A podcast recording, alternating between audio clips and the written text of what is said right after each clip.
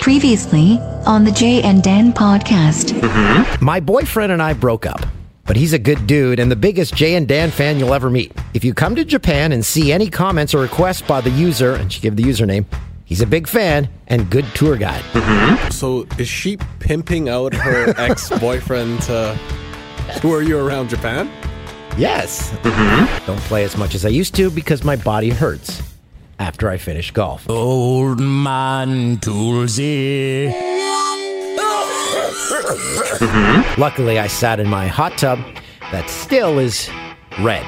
It's like you're sitting in a bowl of Campbell's tomato soup. Mm-hmm. Well, it's not that thick because that would be disgusting because you'd be, unless you made your Campbell's tomato soup with water. And I hope you don't do that. Mm-hmm. What is Yeah, so he? kind of He's just like a cup groupie?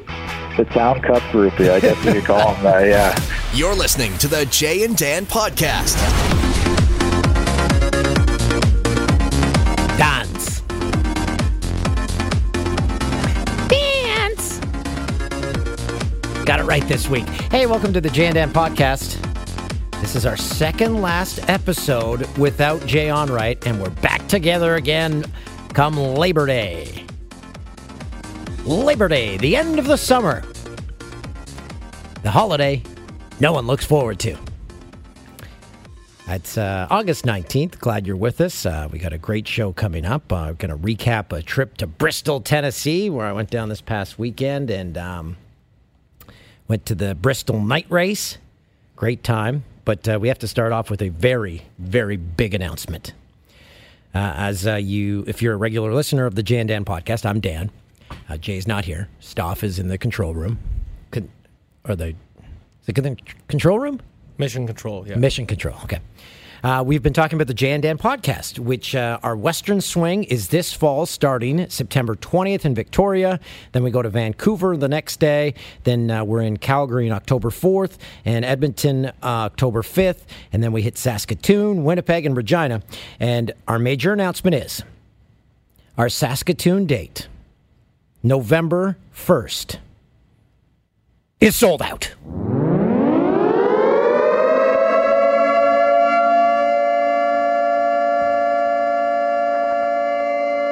You snooze, you lose.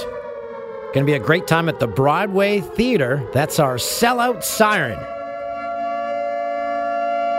November 1st, Saskatoon, the first one to sell out. And then we hit um, Winnipeg on. Okay, yeah, we're good. I think we're good there. Thanks. November 2nd in Winnipeg. Then November 15th in Regina. That one was just added a few weeks ago. Uh, ticket sales are going great. If you uh, want to know what to expect at the Jan uh, Dan Jan Dan the Jan Dan podcast tour, hey, it's uh, us uh, shooting the. Uh, we go check your, your town, talk about your town. We bring special guests up on the screen, special guests in person. Um, it's a blast. It's a bunch of like-minded people all hanging out and uh, and having a laugh. You don't get It to has have a, changed my life. it might change your life. You don't get to laugh, have a, have a laugh. I can't talk today. I'm sorry. You don't get to have a, a laugh a lot. So get a babysitter for the kids. That's the great thing about this tour is all the dates are on Friday or Saturday. So it's not during the week. You're like, oh, geez, I got to work tomorrow. No, you pedal to the metal. We want you to have the time of your life.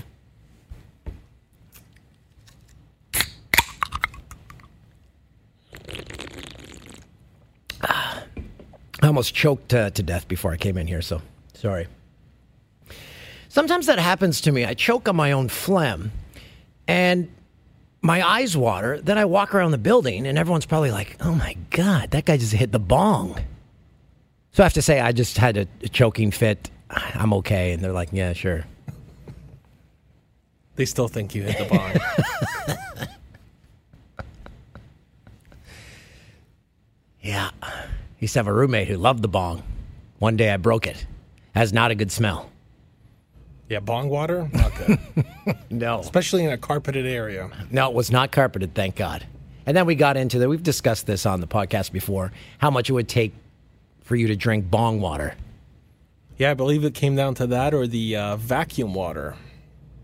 Oh, like, Like from, from a from a dry vac? Yeah, or a wet dry that's vac? what we were talking about. So Well, it depends on what you're vacuuming up. yeah, but still, at least the bong water's just water mainly. Yeah. Those Both, carpets. Yeah. both are gross.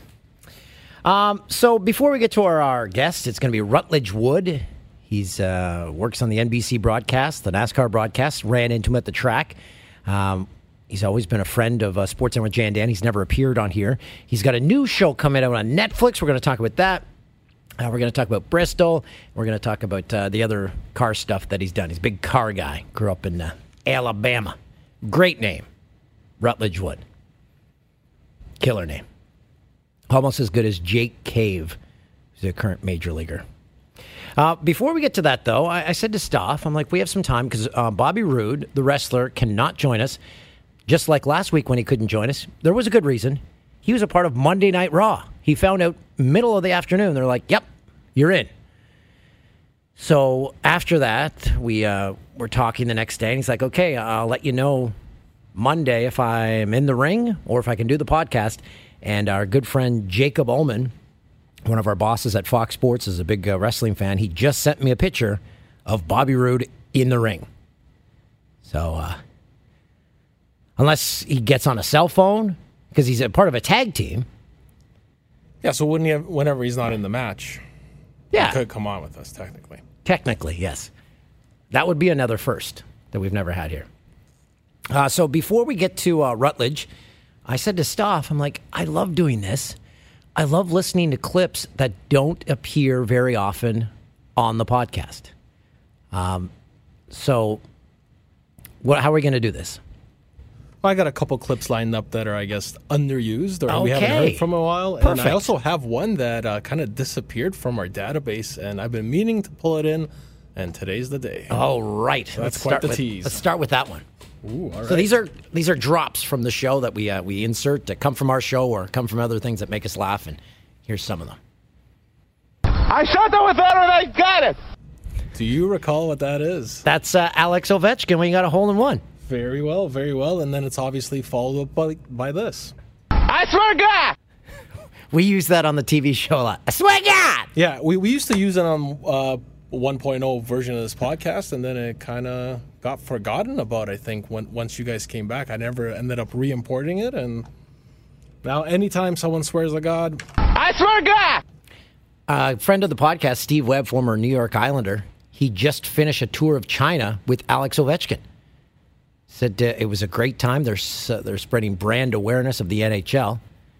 Uh, I said, so does Ovi get mobbed over there? He's like, we were in the busiest section of China, and not a single person. So they still have some work to do over there. a little bit. Yeah, but that's to be expected, I think. Uh, what else we got? Well, uh, this one here would just kind of go with our bong talk from before.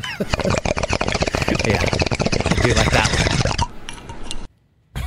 not bad, not bad. Very good audio on that. Uh, we got Scianitti's laugh, which is uh, pretty cool. Oh, It's like a car starting up and then dying. let's hear that again. I've never heard that. Matthew Scianitti, our CFL sideline superstar, shooter, we call him. It's an underutilized drop, but we'll uh, we'll reinsert it back into rotation. Okay, here. good. Anything else? Uh, this this one I believe we never actually got to, but it was an interesting clip that I pulled from the morning show one time from Carlo. Uh, let's have a listen. If it's soft and warm, get in my mouth. I don't even remember the context. I believe he must be talking about a cookie. I hope so. I swear to God. Ah, Carlo, what a guy. The What cup guy groupie. indeed. Yep. The cup groupie. Anything else? This is not this is not going as quick as I thought Here we go. All right. it was going to. But here's an oldie but a goodie. Okay. I'll kill your dog. All right, that's from Stranger Danger. Stranger danger threats. I'll kill your dog. He's the last one to talk to the kids. Yeah. And then what happens to the dog? I wonder. Do we the do we have the you sure are a cute kid? The guy who sounds just like Jeremy Taggart. Well, let me dig that up a sec. You're sure a cute kid. Mm. You're sure a cute kid. No, no, no. The come on, it'll be fun guys. the guy who sounds like Taggart. Yeah, now it's all coming back to me. Stranger danger.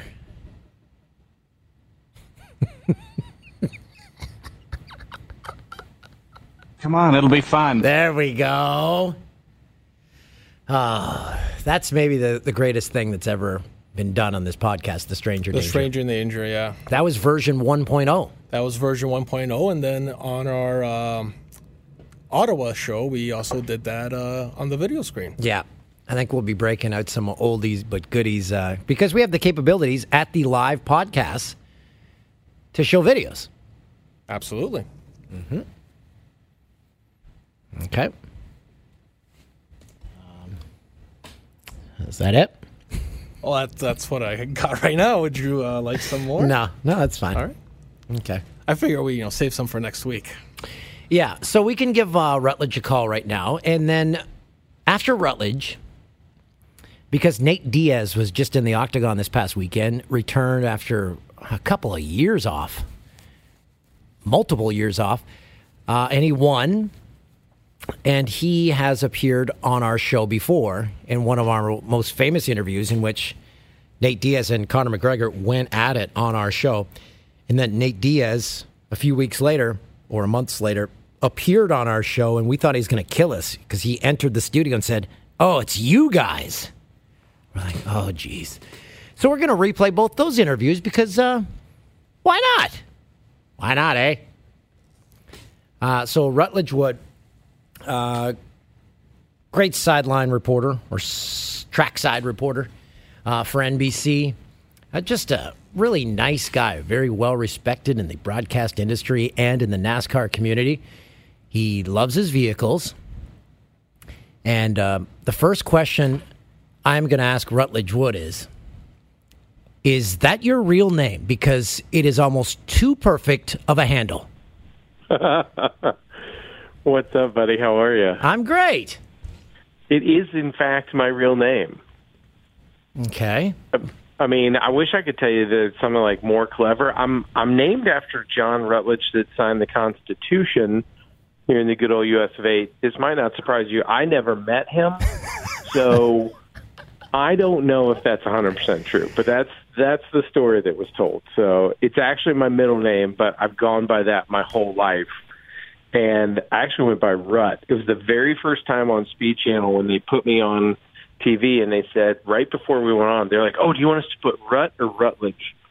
And I don't know about you. I'm not a I'm not a big hunter. I didn't grow up uh, shooting things, but I learned in my short time there in NASCAR at that point that uh, rut is the season of the arousal of the male deer. I And didn't thought- know this.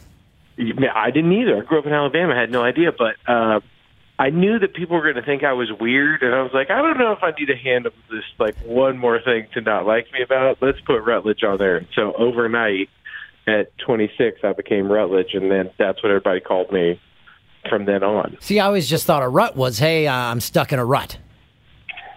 I didn't Yes. think it had anything to do with animals being horny. Who knew? Yeah. Who knew? NASCAR fans did that too. Hey, you were so you were born and raised in Alabama. yep. So here in Canada, when you're born in Canada, you pretty much are born with hockey skates on. Is it like that for NASCAR in Alabama or college football or what is it like growing up in Alabama?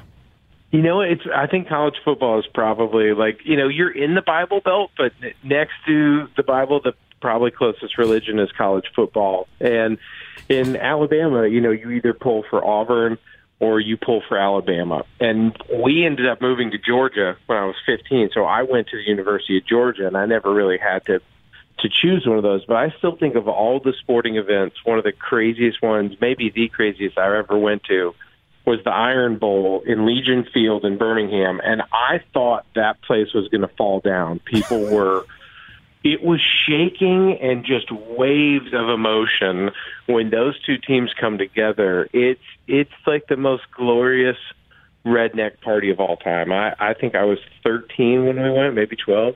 I had just never seen anything like that. So it was funny growing up there because we lived in a in a cute little community, but it wasn't it wasn't super posh and it wasn't super redneck. It was somewhere in between. And like I was one of three skateboarders at my school, and I played soccer, not football. So most people just assumed uh, that I was gay because I didn't play football. It's that kind of a it's that kind of an upbringing So- there. So it So you were born on boiled peanuts, probably, right? Because I always tell the tale. The- My first time I ever went to Talladega, and we're driving around the golf cart in the infield, and this gentleman who uh, I don't think he owned a shirt, uh, he was standing next to a big barrel, he's like, "Hey, I want some boiled peanut." I'm like, what He says he says this three times. He said, "You want some boiled peanuts?" Finally, his buddy's like, he's asking if he wants some boiled peanuts. I'm like, "Oh, okay, yeah, I'll have some."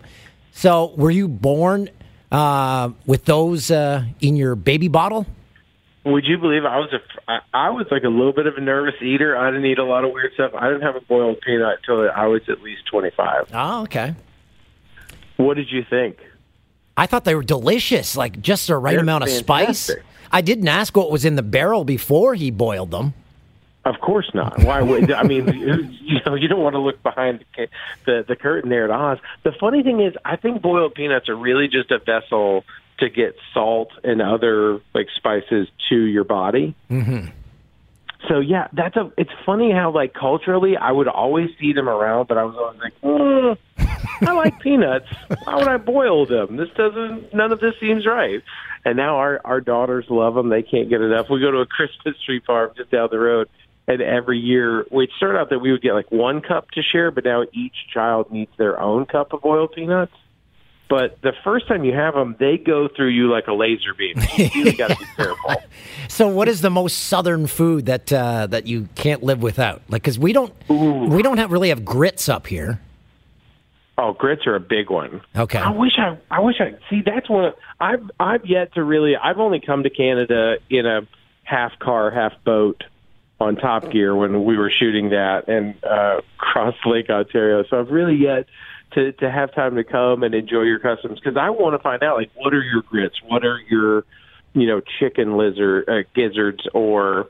Um, I'm trying to think of whatever. The strangest thing we have, like the thing we're most known for, is poutine, which is fries with uh, cheese curds and gravy on top. Which, to be fair, our country's fat enough. I think eventually we would have figured that out. Just, I'm not saying we would have done it in any capacity the way that you guys do, but eventually, like we can put mayonnaise on anything. Oh yeah, So as you should. I'd like to think, yeah, as you should. I'd like to think at some point we would stumble on that. I mean, when you think about Southern traditions, like do y'all, do you guys have like pecan pie? Is Yeah. that a thing around? Yeah, of Okay, course. Holidays.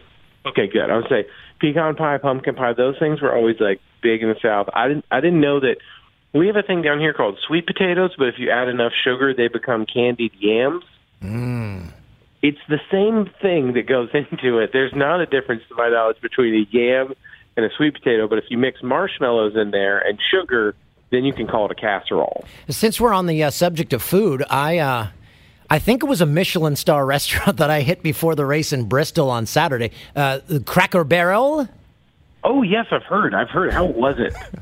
Well, Just amazing. I've never been to a place where a restaurant where you can buy a rocking chair from How the cool from the front of the restaurant. You can buy like a, a life size uh, chessboard where you and your friends can play chess. I characters. almost bought it. I almost bought it. It's pretty delightful, isn't it? And then like you can buy old timey sodas and like hard candies for a dime. Mm-hmm. It's kind of hard to beat Cracker Barrel. And then they definitely like they've perfected their cornbread and biscuits. You got to give them that. Yes, Was there have. an open fire in the fireplace when you were there? No, too hot outside. It was about ninety degrees. Thank goodness. Thank goodness. Because I don't know. You would think that's like a winter only thing. I think it really depends on how many elderly people go into that particular Cracker Barrel. Yes, there was a lot of uh, suspenders. Oh yeah, that's a huge suspender crowd, and not like your hipster thin suspender. It's like five inches of elastic. Like those, and those things are working. They're working hard. Yeah, they are. I saw a guy with suspenders and a belt at the race, and I kind of thought that seemed like overkill. yeah. Okay, let's get to the race. So the Bristol night race. This is about the fourth or fifth time I've been to Bristol. Uh, they don't sell out anymore. But were you there in the heyday? Because you hear stories about uh, uh, kids being handed down tickets to that race. Oh yeah, yeah. When I started with NASCAR in 2005 with the Speed Channel, um, it was still kind of sellout crowd there, and and you know the kind of height of NASCAR when they started just building everything. Um, Bristol was one of those ones that holds it holds something like 160,000 or 150,000 people, which to be fair is a crap ton of people. Correct. So we had, I think, probably 100,000 people there Saturday night, and it felt awesome. I mean, th- number one, to see your face there was so awesome because I just get this like tap and like, hey, I think one of your friends is here, and there you are. I'll, number one, I'm so pumped because that takes a lot of effort to to get down there to go see a race.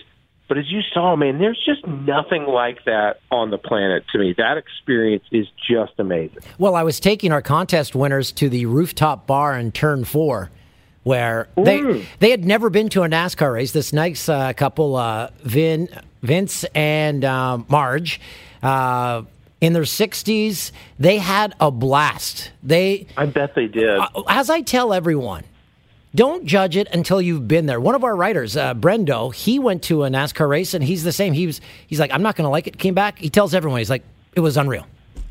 It's and- and to be fair, I didn't like hockey at all until I went to a game. And for me, growing up in the South, like there was one ice skating rink in town. I had one friend that played hockey, Richard Davis, and that was it. Like, you know, and keep in mind, I was a child of the '80s, so like there was that five minutes where we thought inline hockey was really going to be a thing. yeah. I tried that for 30 seconds, and I was like, yeah, this this, this isn't for me. But when I went to a game for my first time and I saw an NHL game, I went, oh my gosh, this is incredible. And now I am a hockey fan. So, you know, for me, I, I definitely think that being there in person for a race because you can't there's no way to explain when they drop the green flag and then one lap later when the cars are up to full speed what that feels like in your body and just your soul is going oh my gosh this is so awesome. So for you to bring people there to to get to experience that and I'm jealous. I didn't get up there to that that turn 4 bar. I wanted to go check that out up on the roof um, and it looked amazing from where I was but I was running all over the place and to get to I sat in the stands in turn three for about fifty or sixty laps Saturday night, and it was just awesome. There's Yes. no bad seat. You can see everything. And if you think about where else in the world can you find like one thing like that that we're literally watching people go around in circles and it is still so much fun and entertaining. You talk about the buildup of speed. That's what makes uh, Talladega. I've mentioned that a million times on this podcast. That's my favorite track because it's so big. It's over two miles. So they get to the other side of the track. You see them coming, and they're close to 200 when they come back to you. It's it's nuts, and there's no you know Daytona and Talladega are that incredibly unique setup to where you know you can watch 40 cars kind of dance and play tango at that speed, and it's hard for people at home to to really get that sensation of speed. But when they pass you on the front stretch, that's just it's it's bonkers. And to see the effects of a little bit of of wind and and that's why we always talk about you know if somebody gets caught cheating and whatever and you go well how much of a difference does it make? And you go uh fractions of an inch. But at 200 miles an hour fractions of an inch is what pushes somebody out front or not. So and Talladega is such an amazing event to go to. The race is great, but that's a three, four day weekend that any person that loves people, that loves sports, that loves tailgating, you can't lose there. It's just, and you saw it, like Yeah. the Boyle Theater guy. Did you see the tire guy who just wears a tire with suspenders on? I did see him. Yep. The tire guy is awesome. I think his I want to say his name is Corey. He's a uh, firefighter, and it's funny because if if you're there with a female and you see this completely ripped dude wearing a Goodyear tire with suspenders, they of course finally are like, "That's the person I want to get my picture with." So- And you don't see that anywhere. Else. No, you don't. Um, you don't see someone wearing just a hockey puck for a for an outfit. Um, if you do, you don't want to get a picture with them. no. Uh, do you get danger pay? Because again, if you've watched the NBC broadcast, Rutledge, he goes onto the track after these guys have just won the race. I'm like, I hope they see him and don't back over you because you interview them as soon as they get out of the car.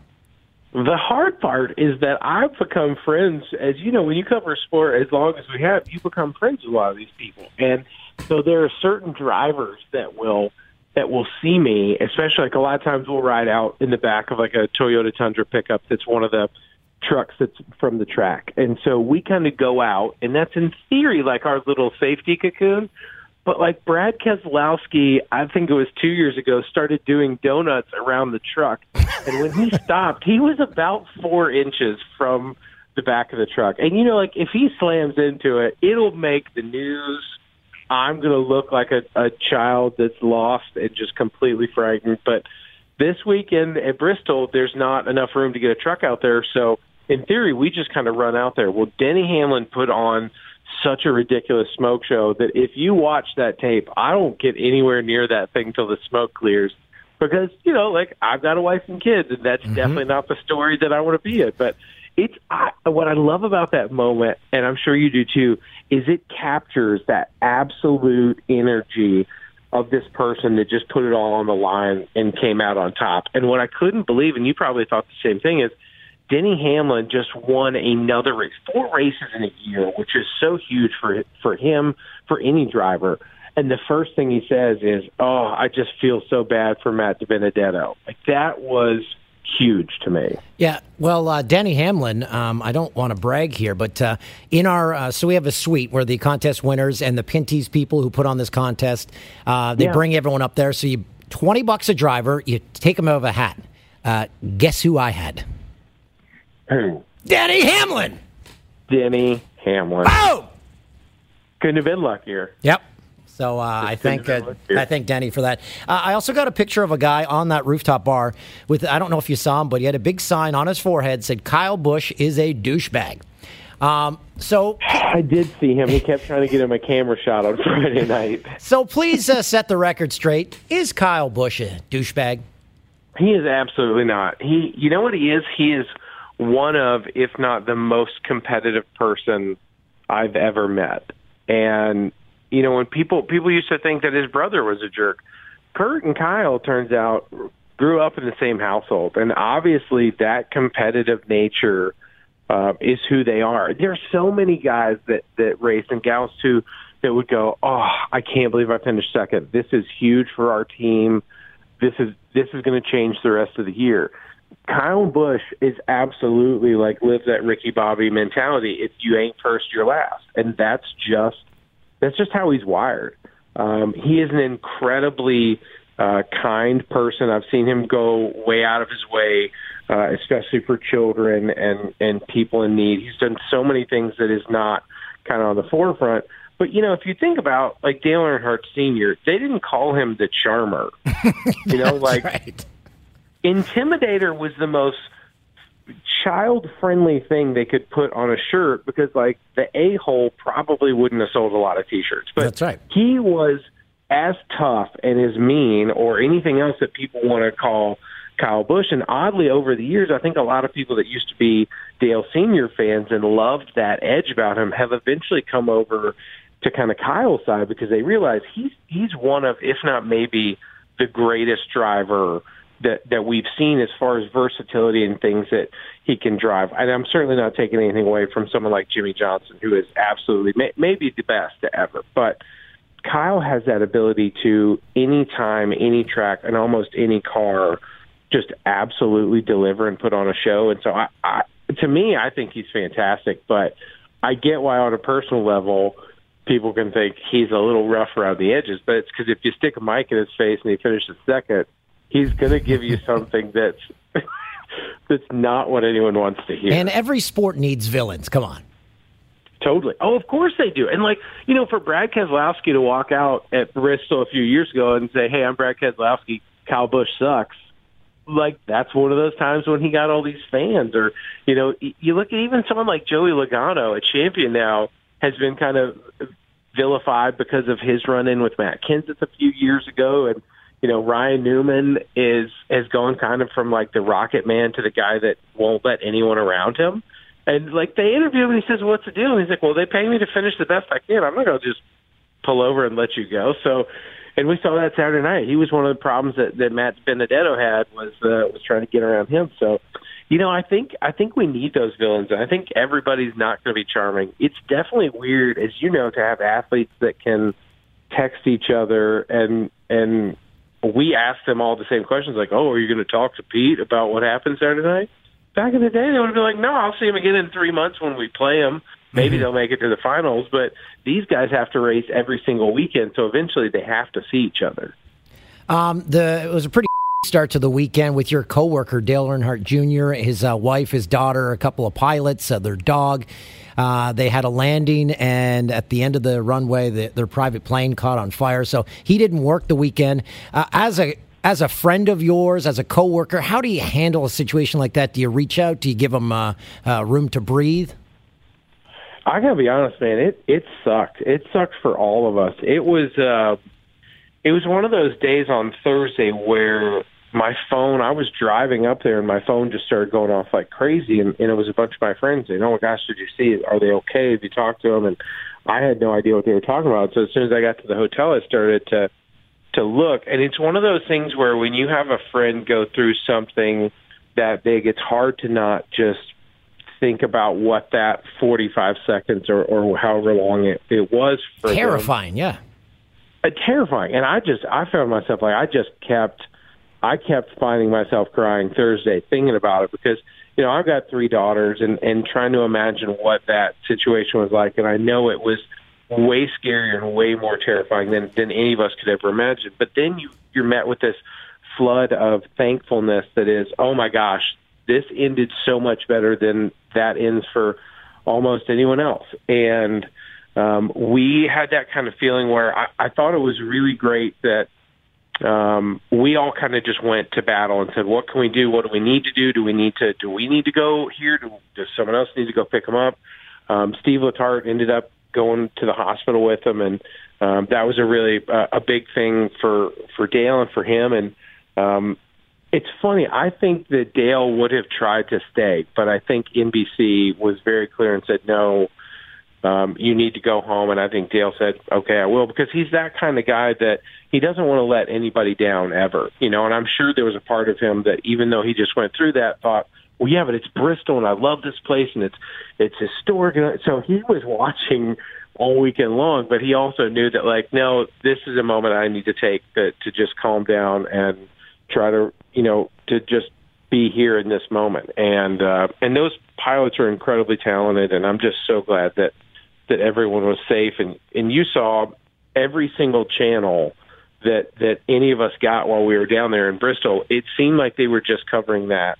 Uh, the yeah, whole it was on a loop. So, yeah. Yeah, and it's just you you just think, man, we are so fortunate that that that happened the way it did because tragedy is no stranger to this sport or to uh, to private travel or anything else. So we're just, you know, you try to do that mix of be there, try to support any way you can, and then just just let them have the space that they need. And and you know, if you're into pray and you send up some prayers. Yeah, hopefully we'll uh, see him back in the booth soon. On a happier note, I wanted to talk to you because you have a new show coming out. You're you're a hardworking man, so you're you're doing NASCAR every single weekend in the, the second half of the season for NBC, and now you have a, a show coming out on Netflix, and you're involved with our good buddy Mike Hill in this. Yes, I'm so excited. I am, and it's it's a new show called Hyperdrive. It starts Wednesday, August 21st, and the best way to describe it is it's like my old show Top Gear meets American Ninja Warrior. And I mean that in it's 30 people from all over the world in their own cars on these racetracks. And just like on Ninja Warrior, where every time a competitor goes out there, the track is, the course has changed. Well, for these drivers, it's the same way. So they never see the same track twice, and there's different obstacles and different routes and all sorts of things. And it's supposed to be kind of like mixing a little bit of rally and drag race and autocross and a little bit of stunt work and just insanity. We shot the whole thing at night in Rochester, New York, and uh, I got to stand next to Mike Hill and Michael Bisping Oh, And Michael Bisping. Michael Yeah, Bisping dude. is the most terrifying yet nicest human on earth. I found that thing, and I don't know if you ever do it when you work with people. Uh, and I know you did a lot of stuff in uh, in California too with a lot of these UFC guys. They're charming and sweet guys, but after a while, you get so comfortable that you kind of want to mess with them a little bit. and I would I would find myself like occasionally just looking at him like, I mean, I know the cameras aren't, but we both know I could take you, right? and he'd just get this smile. He'd be like, oh, oh, oh it wouldn't. I, he's. A, I wouldn't even break a sweat.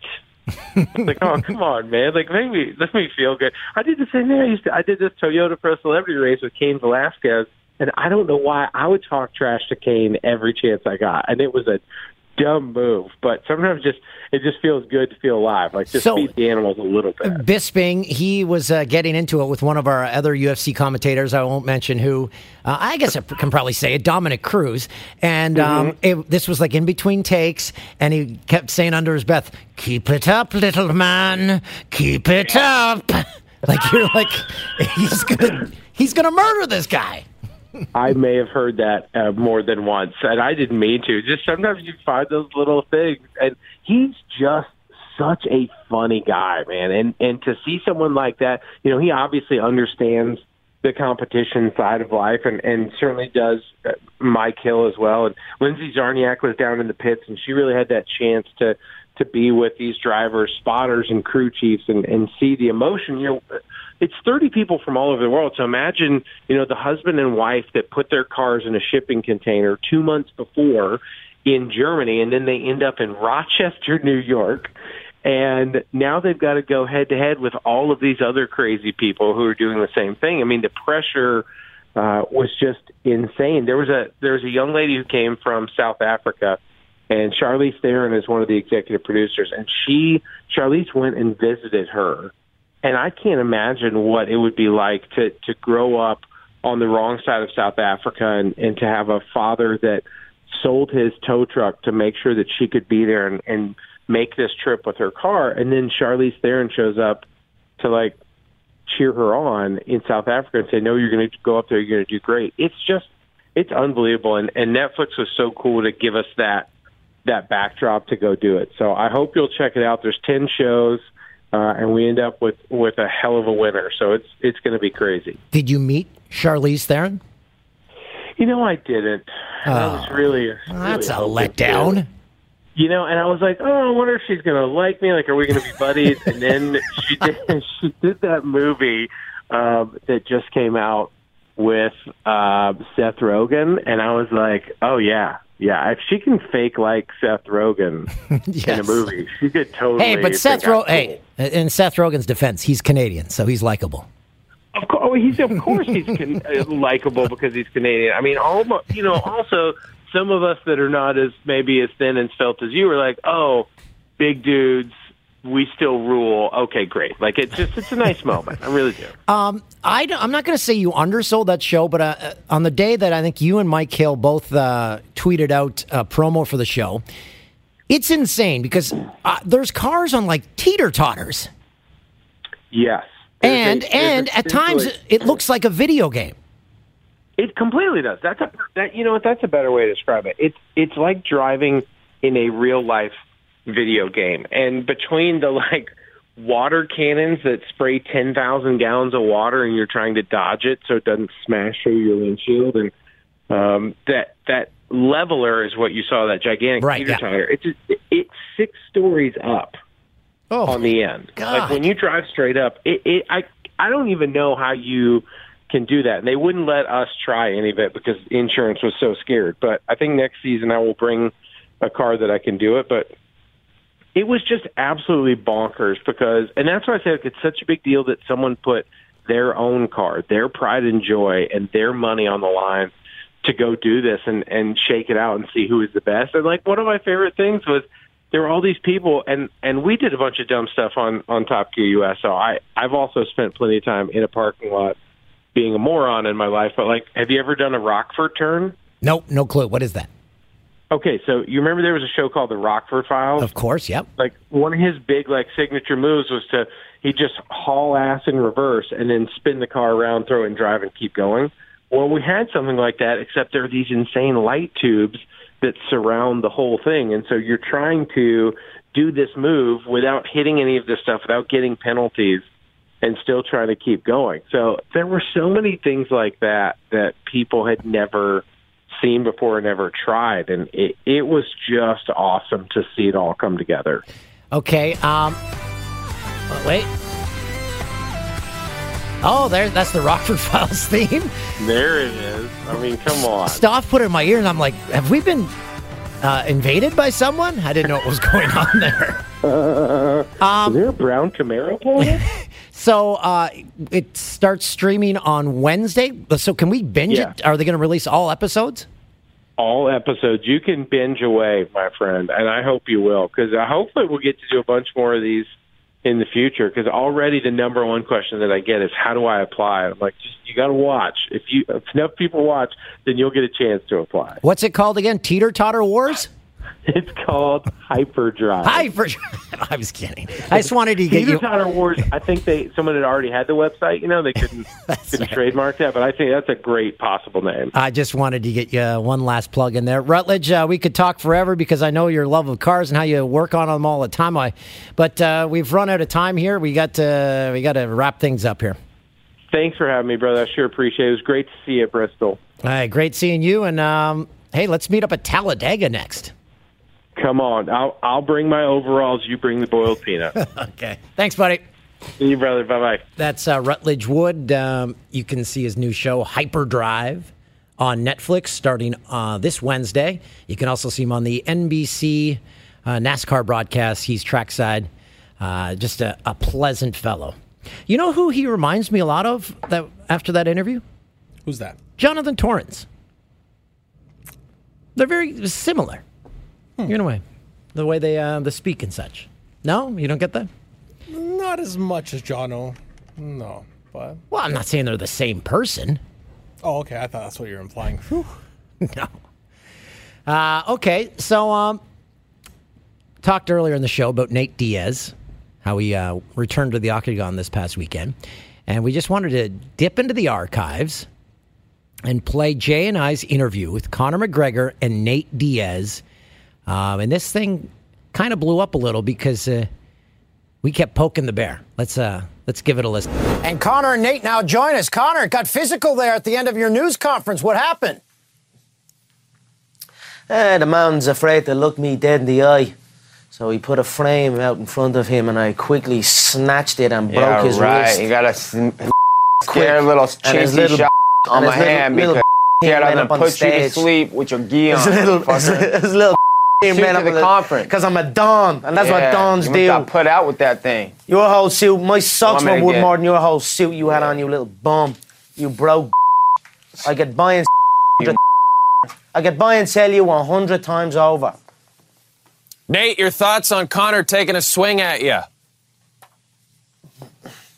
He's scared.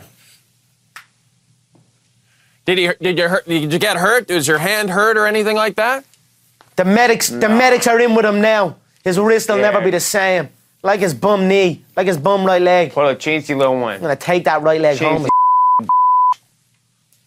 Tell us how you trained for this fight, Nate. Because you didn't get much of a. Train to kill, always. And Conor, did you change your, your approach once it got named Nate for your fight? The only approach I changed is I dug the grave a little bit wider, a little bit longer for Nate's skinny, fat, long body. That's the only difference I made. Nate, Conor says this has been the easiest uh, training week of his career. Do you think he's overlooking you? Look at the lineups. He has fought little nobodies. Look at my last 20 fights. Better step it up for this one. Conor, your response to that? His last fight was a decision. I bounce heads off the canvas every time. Against a normal sized human being. Co- Conor, you said uh, at the press conference last week that you actually like Nick and Nate. Has your opinion changed about that now after this week? Eh, no, there's no emotions in it. I have no problem with him. I'm gonna slap the head off him. It's business as usual. You're gonna I'll be I'll bury him, and, and you know, I'll, I'll, I'll, I'll let his gazelle team. You gotta recognize because he knows what's real. He knows this is the Yeah. real. See, dealing with- you know. You know that You know it's the real. You know it's the real. You know it's the real. You know it's the real, and you'll know Saturday night. Yeah, right. You'll know Saturday night. You'll know. Nate Conor has gone on record by saying that he's going to win by knocking you out. What's your approach? How do you think this fight's going to go down? Yeah, we're gonna see what happens to him Saturday. We'll see. Better hope. He better hope. Hope for what? Better hope he gets that knockout. Otherwise, it's gonna be a up night for him. And Conor, if you don't get the knockout, is it a up night for you? If he's still conscious when he hits the mat, I will crush his hips and pass his guard and mount him and You strangle tapped him. out by 2 I'll nobodies. strangle him. How are you the like best a boa if you ain't never constrictor heard of the guys wrapped around his long frame.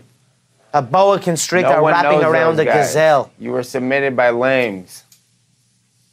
What was that, Uh, yeah, that was not even that long ago. That was like a week ago. Nate, um, we saw you flip the crowd off uh, after the press conference. What are you hearing from the hecklers out there? Oh, they had a couple. I was just letting them know. I see them, but it's all good. Are you intimidated at all? There's going to be a massive contingent of Irish fans, just like uh, there have been for Conor's last few fights. Are you intimidated at all by that? No, never. I got Irish fans hit me up too. I got them out there. Conor, you mentioned you buried three bodies in Vegas. Can you elaborate on that? Yeah, one was an American named Dustin Poirier. The other was another American named Chad Mendes. And then finally was a pound for pound number one at the time, Jose Aldo, a Brazilian. I buried them in the dirt. They were scared little women. And now I'm going to bury this, this chump on Saturday scared. night. Nate, that, that must uh, that must get into your head when someone says they're going to bury you in Vegas. Mm-hmm. Yep. Conor, how close are you to 170 right now? Sitting pretty. I'm sitting pretty up here. Do you have much to cut? Do you think? Full are you, belly. Are you feeling? Are you feeling good going I'm into on the weight. weekend? Yeah. I'm on weight. I am on weight. Nate, uh, what brother? What uh, brotherly advice is your brother giving you for this fight? Any at all? His brother's in the club. the day clubs. How close are you guys? kill. How close are you guys to each other right now? Like, could you reach out and swing at each other right now, Conor? No, he's hiding somewhere. I don't know where the he's at. Ah. You still gotta walk balls. We'll You shouldn't see. We'll see. see. Come and see what happens. Yeah, right. I told you I'll put a hole in your face. Yeah, right. You'll be breathing out of your We'll see. rest of your life. Yeah, right. Parting shots for one another. Conor, let's start with you. The talking is done. We're ready to fight now. This is just this is just bull. All this just going back and forth. We're ready to fight now. It's primed. It's sold. Let's do it. Nate, you uh, Conor loves to make predictions about his fights. Nate, do you have a prediction for Saturday? No, I don't. He don't believe his prediction. I believe I'm gonna bounce You your head off the ca- No. canvas. You don't believe it. Those you beat, they believed it. You don't even believe that. You hope. Yeah, we'll see. You hope. We'll see. You better hope. Can't wait for Saturday, guys. Best of luck to both of you. You don't believe that. I believe. believe- I you can't do nothing but survive. That's what you believe. right. You're just praying you can survive. Look at my life. I can.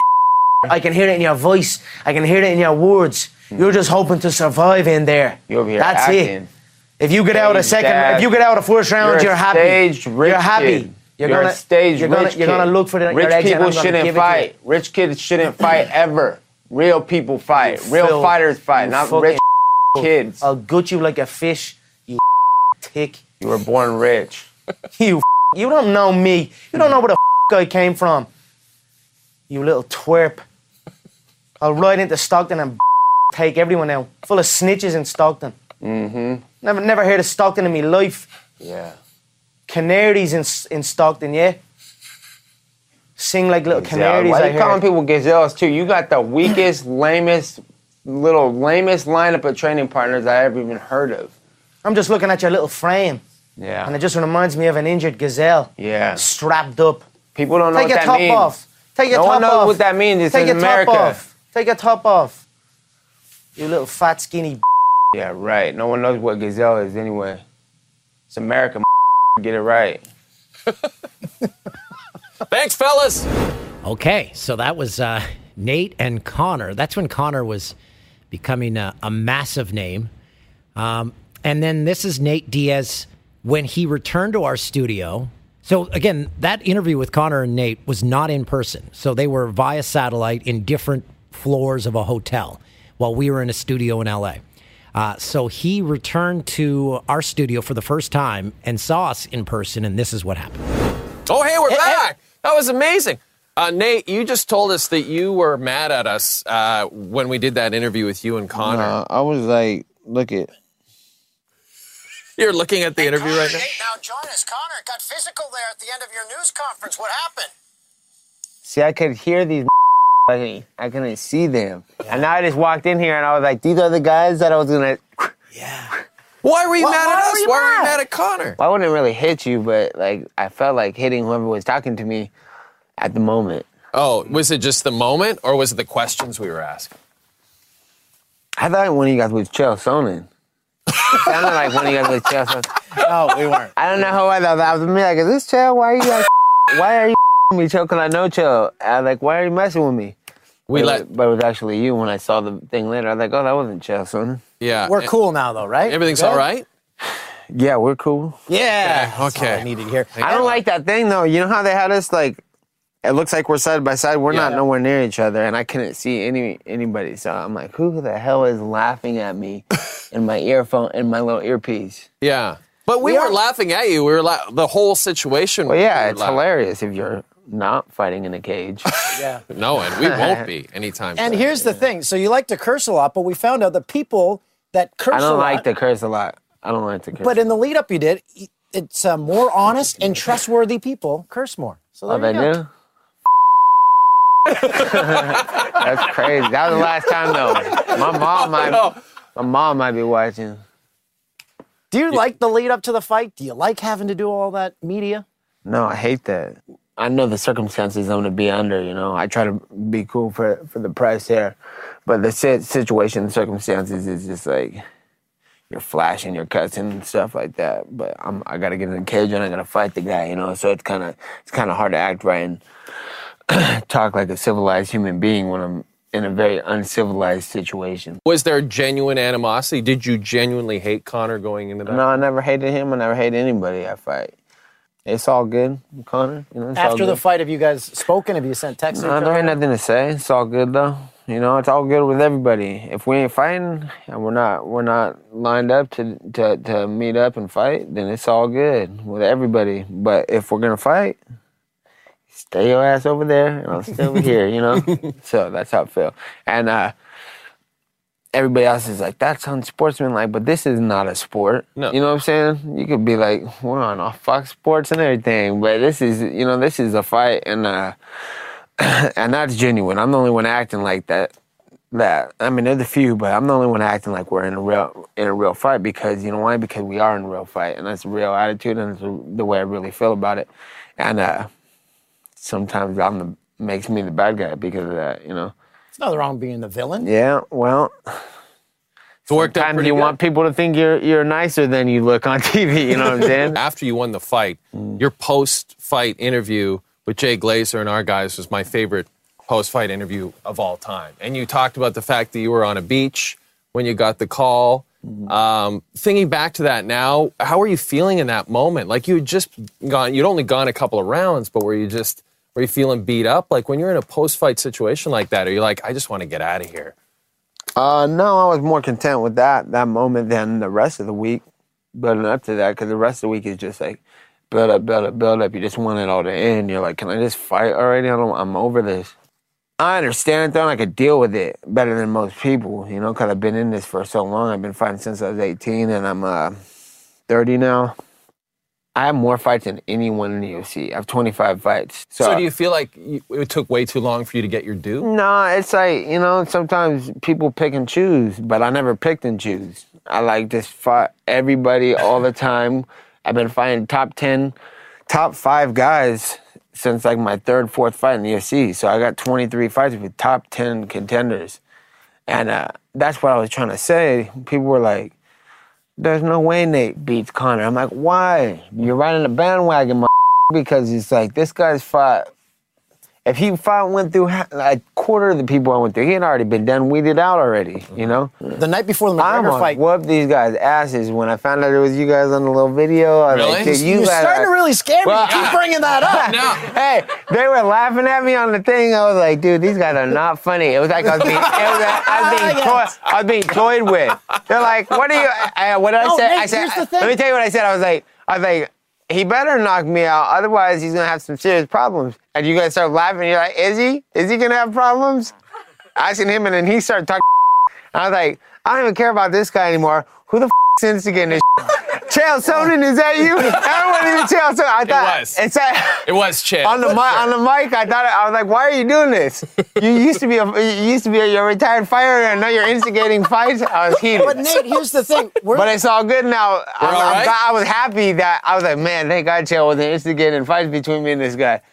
But it was you. It was you. Yeah, And, it uh, was. But we didn't. We, We- weren't trying to make fun of you. we aren't good broadcasters, so we're like little kids. I so got when we you guys make people good. You guys make good TV also. You All guys make good TV too. Okay. Then you know. So- what I'm saying? so we're good? TV. We're good? Yeah, we're good? cool. But Okay. I'm not fighting right now. If I hear you call me the next time, I'll be like, quit calling here. You know what I'm saying? If he calls me the next time. So as of right Deal. now, though, we're all good. All right, Yeah, that sounds no good. problem. Thank you. Really yeah. appreciate that. Can I can I ask you? I got a, a question. I'm just laughing. That's amazing.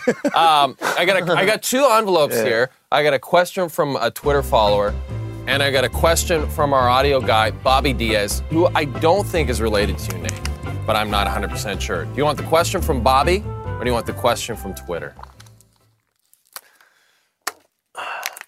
Bobby. Yeah. Yeah, That's a good great choice. Great choice. Bobby's question is this. Would you Oh, this is a dumb question. Would you rather fight one horse-sized duck or a hundred duck-sized horses? I'm so sorry, Nate. I'm so Yeah. sorry. That That's, was a- that's garbage. That was the dumbest thing I ever heard. Yeah. Well, you've never met Bobby. Yeah. so it He's makes- right over Oh, is there. that Bobby? Bobby, you fool, man. Hey, he's right there behind the camera. Yeah, he's just hanging out. You guys set Bobby up. Yeah, we really did. We did. We really did. Nate, Ah, this has been great. This has been fun. Will, will you come back and hang out with us again? Yeah. Can I have something? Yeah, take whatever you want. Whatever you want. We don't own Take any of it. A good guy. You know how we loosened them up? Tequila. Because we used to have booze on that set.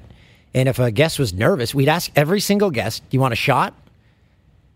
70% of them would say yes. Really? Yep. So uh, he wanted two shots. And then when we finished, we did two more. Ah, nice. It was a loose show. Those were different times. Different place. Yeah. And uh, Nate, this week, uh, maybe you can set this one up here, Stoff.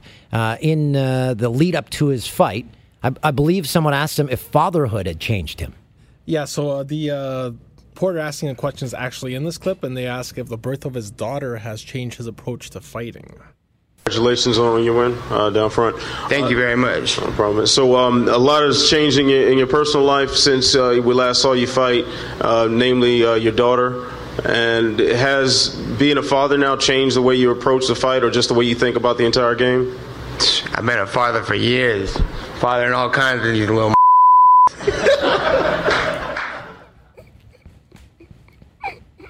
It's affectionate.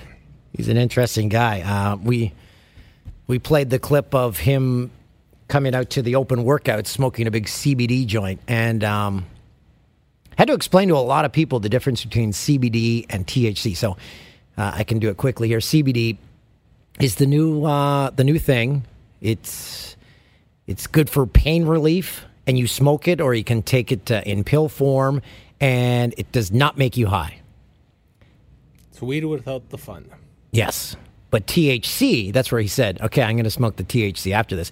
Uh, Nate Diaz is a big proponent of uh, marijuana. So uh, he's an interesting cat. Well, I think we're done here. Uh, as I mentioned, next week uh, will be our final podcast without Jay, right? Yeah. Correct. Yep. And then we're reunited. We are not off until Christmas time. And then the podcast, oh, it's going to fly by. Yep. Of We got our those cities, so Stoff, you're coming on, on the tour every stop. Of those cities, any of that you've not been to and you're excited about seeing? Outside of Vancouver, I don't think I've been to any of them. Oh my goodness, so your socks are going to be blown off. This will be quite fun. You might move to one of these cities when we're done. I might have to. Wait, wh- why? I don't know, in case I don't make my flight for the next stop. Knows? Okay, but we're on a team system here. We're going to make sure no one misses flights. So there's going to be a head count every time? That's right. All right. I like That's why I uh, I made it back from Bristol because we had to make a three hour drive from uh, Bristol to Charlotte, and my phone was ringing at six forty five, and we were supposed to be in the lobby at seven, and it rang a bunch. I'm like, hello, like uh, okay. Let's get going. I'm like, no, we said seven. They said six forty-five. I'm like, anyway. I knew they weren't leaving without me, so it's always good have the buddy system. Don't leave anyone behind. That's a good call. I, I almost got left behind on a school trip in Europe as our group went on like their public system and uh, bus system in Rome, and I fell asleep in one of the chairs. And when I woke up, uh, our tour leader was quietly ushering everyone else off the bus. So it was a close one. A student left behind in Rome. That those teachers, they would have been fired. That was a different time. Back then, you used to lose a kid or two. Yeah, you probably did. Uh, okay, um, we're going to talk to you next week. Who's appearing next week? I don't know. Maybe Bobby Roode if he's not in the ring. Maybe Dontrelle Willis, who's now ignoring every message I sent him. oh, well. Uh, In my next life, I will not be a guest booker because uh, I'm batting about uh, 200 in booking of guests. Well, you came out out of the gate strong though. That first episode, you had three three guests back to back to back. You set the bar too high. It was unrealistic then. Yeah. Okay. Now here we are. Aim low. That's my slogan. See you next week. They're going home.